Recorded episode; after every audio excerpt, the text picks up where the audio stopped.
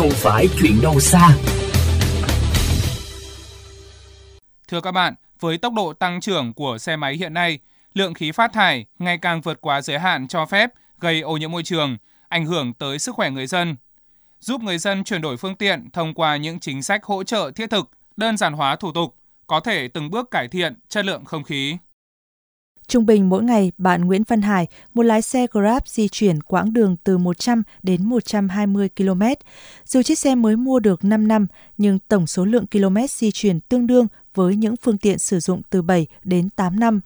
Dù biết tỷ lệ khí phát thải tỷ lệ thuận với quãng đường di chuyển, nhưng theo bạn Hải rất khó để kiểm soát. Thường thường là xe càng cũ thì cái khí thải nó ra nó lại càng nhiều ấy. Bởi vì là người ta đến người ta cũng ừ, chỉ kiểm tra máy móc, côn, phanh như là cái thứ ấy đó, không kiểm tra khí thải. Hà Nội hiện có hơn 5,7 triệu xe máy, trong đó gần 1 phần 2 là xe máy cũ sử dụng lâu năm, sản xuất trước năm 2000.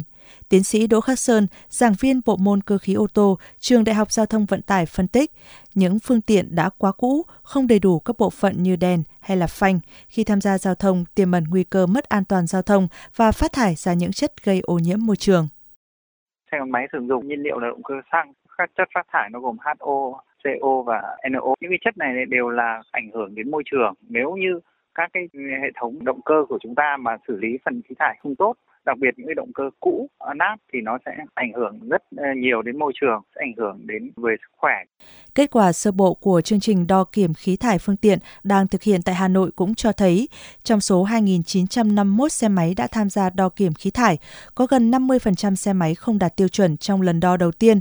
Sau bảo dưỡng, số xe đạt tiêu chuẩn đã lên tới 87,26%. Theo anh Phạm Gia Tùng, kỹ thuật viên của một đại lý xe máy, thói quen bảo dưỡng thay dầu xe máy tỷ lệ nghịch với lượng khí thải của phương tiện. Nếu khách hàng nào mà thường xuyên kiểm tra định kỳ xe thì khí thải nó sẽ giảm hơn.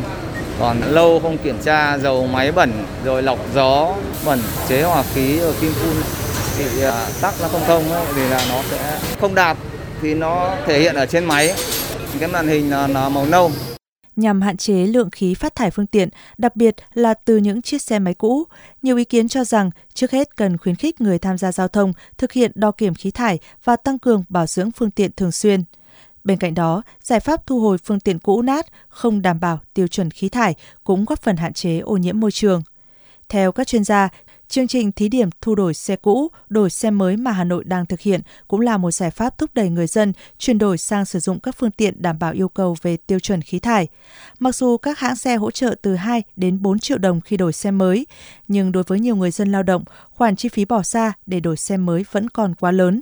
Một người dân bày tỏ băn khoăn. Tôi bây là đi xe cũ độ có độ an toàn không cao nhưng mà nếu chuyển đổi sang xe mới thì chúng tôi phải bù thêm một khoản tiền khá lớn và điều đó gia đình tôi không thể đáp ứng được. Theo các chuyên gia, chính quyền thành phố cần có thêm những chính sách hỗ trợ, thu hồi và mua lại các phương tiện cũ. Đồng thời, các cơ quan chức năng cũng cần có sự phối kết hợp tháo gỡ những vướng mắc, khó khăn về thủ tục để hủy đăng ký, thu hồi biển số xe cũ nhằm tạo điều kiện thuận lợi cho người dân chuyển đổi. Bản thân mỗi người dân cũng cần nâng cao ý thức bảo vệ môi trường không khí thông qua việc kiểm kê khí phát thải phương tiện và thường xuyên bảo dưỡng phương tiện định kỳ.